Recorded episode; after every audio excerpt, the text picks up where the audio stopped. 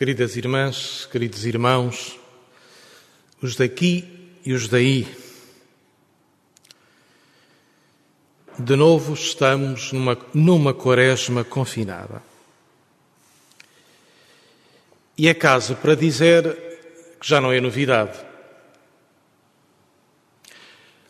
A experiência imprevista do ano passado já nos dá critérios de leitura para viver este ano.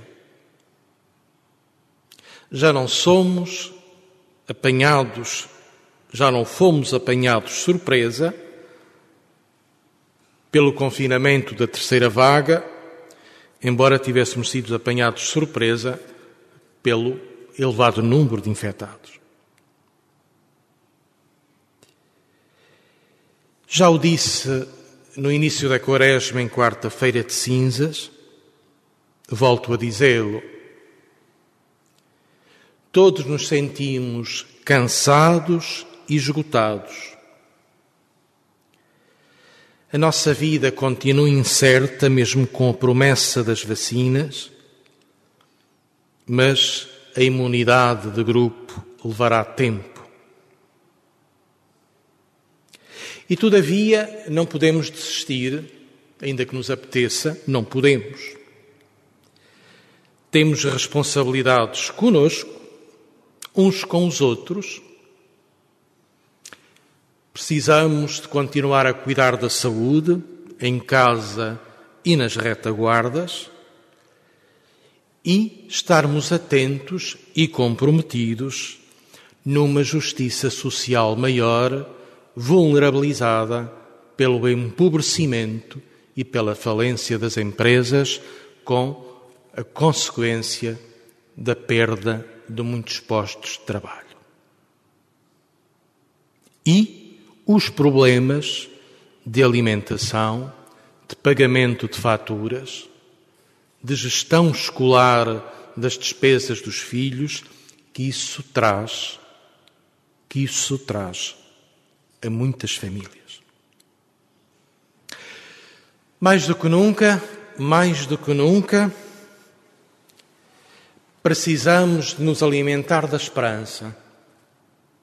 E a esperança, na linguagem e na experiência cristã, não é uma certeza objetiva, não é uma evidência que se nos apareça diante dos olhos. Há um texto bonito de Paulo, que faz eco da viagem de Abraão, quando ele saiu da sua terra e foi, pelo apelo de Deus, para uma terra desconhecida, sem saber para onde ia. Diz-nos Paulo, esperou contra toda a esperança. Paradoxo. Esperou contra toda a esperança. Esperou confiando num futuro do qual ele não via um palmo, um palmo de terra à sua frente. Acreditou e esperou.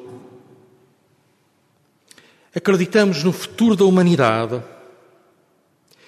Acreditamos que muitos irmãos e muitas irmãs estão conosco, estão conosco na esperança de um tempo novo ainda que este tempo tenha semeado tantas vítimas pelo caminho.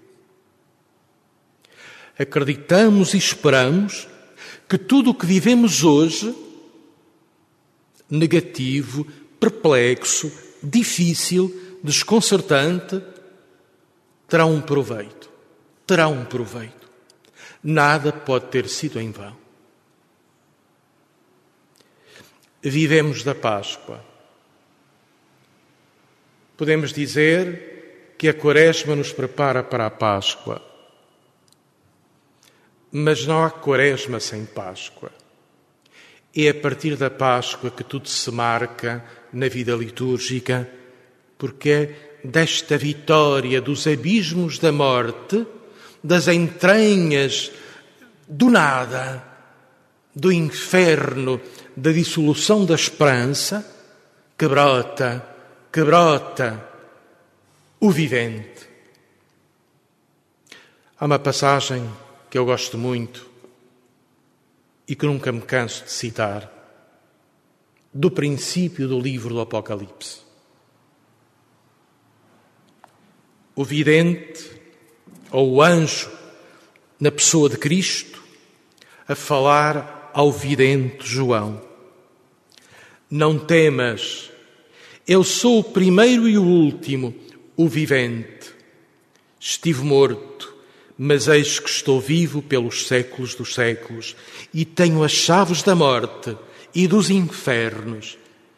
Tem as chaves para escancarar as portas da morte. E Cristo ressuscitado é a força da vida, a força pujante da vida, que rebenta com as cadeias da morte e que traz das cavernas infernais da história um rasgo de uma vida que ninguém a pode conter. Tenho as chaves da morte e dos infernos. Chaves não para fechar e nos deixar lá, mas chaves para abrir e nos escancarar as portas. Por isso, a fé cristã ousa e atreve-se a propor esta esperança contra, contra toda a esperança. Somos guiados neste ano pelo Evangelho de Marcos. O Evangelho de Marcos tem um estilo apressado, não tem tempo a perder. Aquele Jesus que aparece ali eh, não não para, não descansa, está sempre em viagem, de um lado para o outro. Até cansa o leitor porque não oferece paragens nem momentos de repouso ao leitor. E tudo isto sem floreados literários, sem elegância, às vezes até com uma linguagem bruta, pragmática. Os acontecimentos sucedem-se, o leitor e os discípulos não têm tempo para a interiorização. Porquê? Porque há uma urgência. O reino está aí e é preciso anunciá-lo, percorrer cidades, passar pelas margens dos mares, desafiar pessoas, convocar a uma resposta.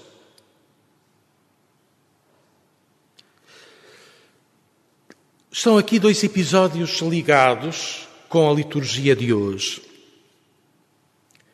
antes deste texto, e tudo na linguagem de Marcos, que é, que é, que é breve, que é repentino, Jesus vai ter com João para ser batizado por João.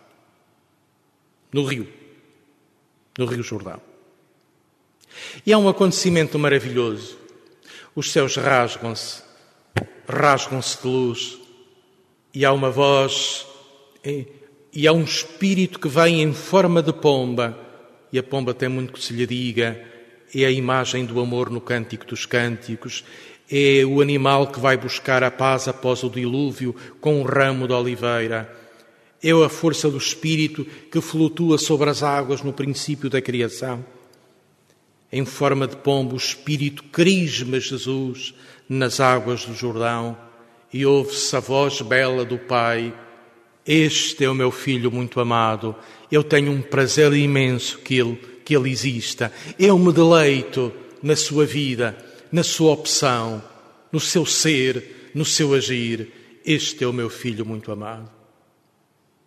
Temos aqui um episódio de profunda intensidade, de profunda beleza, de profunda clareza. Mas e depois a cena muda e entramos no Evangelho de hoje. Logo, imediatamente, o Espírito impele Jesus para o deserto. E aqui começam as nossas perplexidades. Aqui começam as nossas perplexidades. O mesmo Espírito que confirma o Filho, coloca-o impele-o, empurra-o para o momento, para a situação da prova. E nós podemos perguntar: mas o Espírito Santo é nosso defensor ou é nosso agressor? É o Paráclito e o Consolador ou, aquele, ou é aquele que nos mete em sarilhos? Aparentemente, a sequência destes textos de, Mateu, de, de Marcos desconcertam-nos, porque o mesmo Espírito que confirma Jesus, o Filho amado do Pai, é o mesmo Espírito que empurra Jesus para o deserto. E há aqui uma intuição, e há aqui uma intuição de profunda densidade teológica. Nós descobrimos a nossa filiação divina, por outras palavras, nós descobrimos que somos filhos, descendo à nossa profunda humanidade. Descobrindo que a nossa liberdade é uma liberdade recebida e não é uma liberdade arrogante em que nos determinamos por conta própria, não temos origem no nosso ser. E por isso nos Jesus e nós nos precisamos de confrontar com o deserto do nosso vazio, com o deserto das nossas ausências, com o deserto em que aparece diante de nós tantos projetos de realização sedutores, alucinantes, fascinantes. O deserto e a tentação do deserto é, no fundo, o risco da liberdade de sermos livres. Porque é no deserto, neste confronto com Satanás, e Satanás, podemos dizer, não é uma identidade a nós que nos tenta, mas é uma dimensão de nós próprios que nos dilacera, que nos fratura, que nos divide. É um conflito interior entre a coerência e a arrogância, entre a fidelidade a sermos filhos e a arrogância de uma liberdade de querer poder controlar-se a si própria, manipular os outros. No deserto, o nosso ego é imolado e aprendemos a ser humildes e a receber a vida como dom e a precisar do cuidado uns dos outros, porque dizem os meus professores de Escritura, passaram pelo deserto da Palestina, no deserto ou há solidariedade ou se morre de solidão. Ninguém vive sozinho. E por isso é uma ética do deserto. Todos se ajudam a todos. Porque todos precisam de todos esta tentação durante 40 dias, que significa que Jesus foi tentado durante todo aquele tempo, não apenas no fim, como Lucas e Mateus dizem, tem um grande significado. Eu posso até, posso até atrever-me a dizer: a tentação é uma condição permanente da nossa vida, da minha e de todos vós, aqui e aí. A tentação é aquela dimensão de conflito interior, de perspectivas diferentes que vêm na nossa vida, de conflito entre dois amores sedutores, em que nós temos que optar, em que nós temos que optar com discernimento, com clareza, qual caminho a seguir, qual amor a viver. E tudo isto é a ação do Espírito. Também a nós o Espírito Santo nos impele para o deserto, para o deserto da nossa solidão, para o deserto da nossa desolação e neste tempo de confinamento, todos nós, dizia quarta-feira de cinzas, todos nós vivemos, cada um por sua conta, um grande deserto dentro das nossas casas. Vivia com os animais selvagens e os anjos o serviam. Estranho. Estranho e profundamente bonito e simbólico. Este Cristo pacificado com os animais. Nós podemos fazer aqui uma bela teologia e eh, tal teologia do nosso presépio do Natal. O, o lobo dormirá com o cordeiro e o menino meterá a mão na toca da víbora, é expresso agora em Jesus que convive, já crescido, com as feras. E que se diz no livro de Noé, os animais a saírem da arca com os humanos, numa aliança cósmica simbolizada pelo arco-íris, símbolo de uma pacificação e de uma reconciliação de animais e pessoas. E Jesus Cristo, estando com os animais, é a expressão, vamos dizer, é a expressão desta reconciliação dos humanos com os animais. Que é uma tarefa urgente no tempo presente. É uma tarefa urgente no tempo presente. E se quisermos ir mais fundo, se quisermos ir mais fundo, cada um de nós, na sua humanidade, tem uma fera escondida. Cristo, na sua humanidade, também tinha um animal. Há uma animalidade, há uma humanidade e há, digamos, o Filho de Deus na sua própria divindade. Tudo isto em Cristo. Aqui temos, uma, temos uma grande riqueza simbólica. Podemos dizer que a, a fé interior é a nossa dimensão instintiva, é a nossa dimensão de predadores, é a nossa dimensão violenta e às vezes de uma violência mortal. É o instinto pela vida que nos leva que nos leva a nos sobrepormos aos outros e a sermos não solidários, mas predadores e por vezes homicidas. A animalidade existe na nossa humanidade e é um grande caminho humano de vida cristã, de humanização, integrar o animal na pessoa que nós somos, o que Jesus fez, se assim podemos dizer no deserto, descendo ao profundo de si mesmo, no confronto com as suas opções, sendo posto à prova, reconcilia-se com a fera que havia em si. Belo texto do Evangelho de hoje.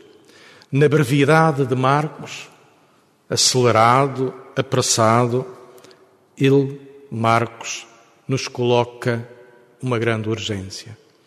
O reino de Deus está próximo. Arrependei-vos e acreditai no Evangelho.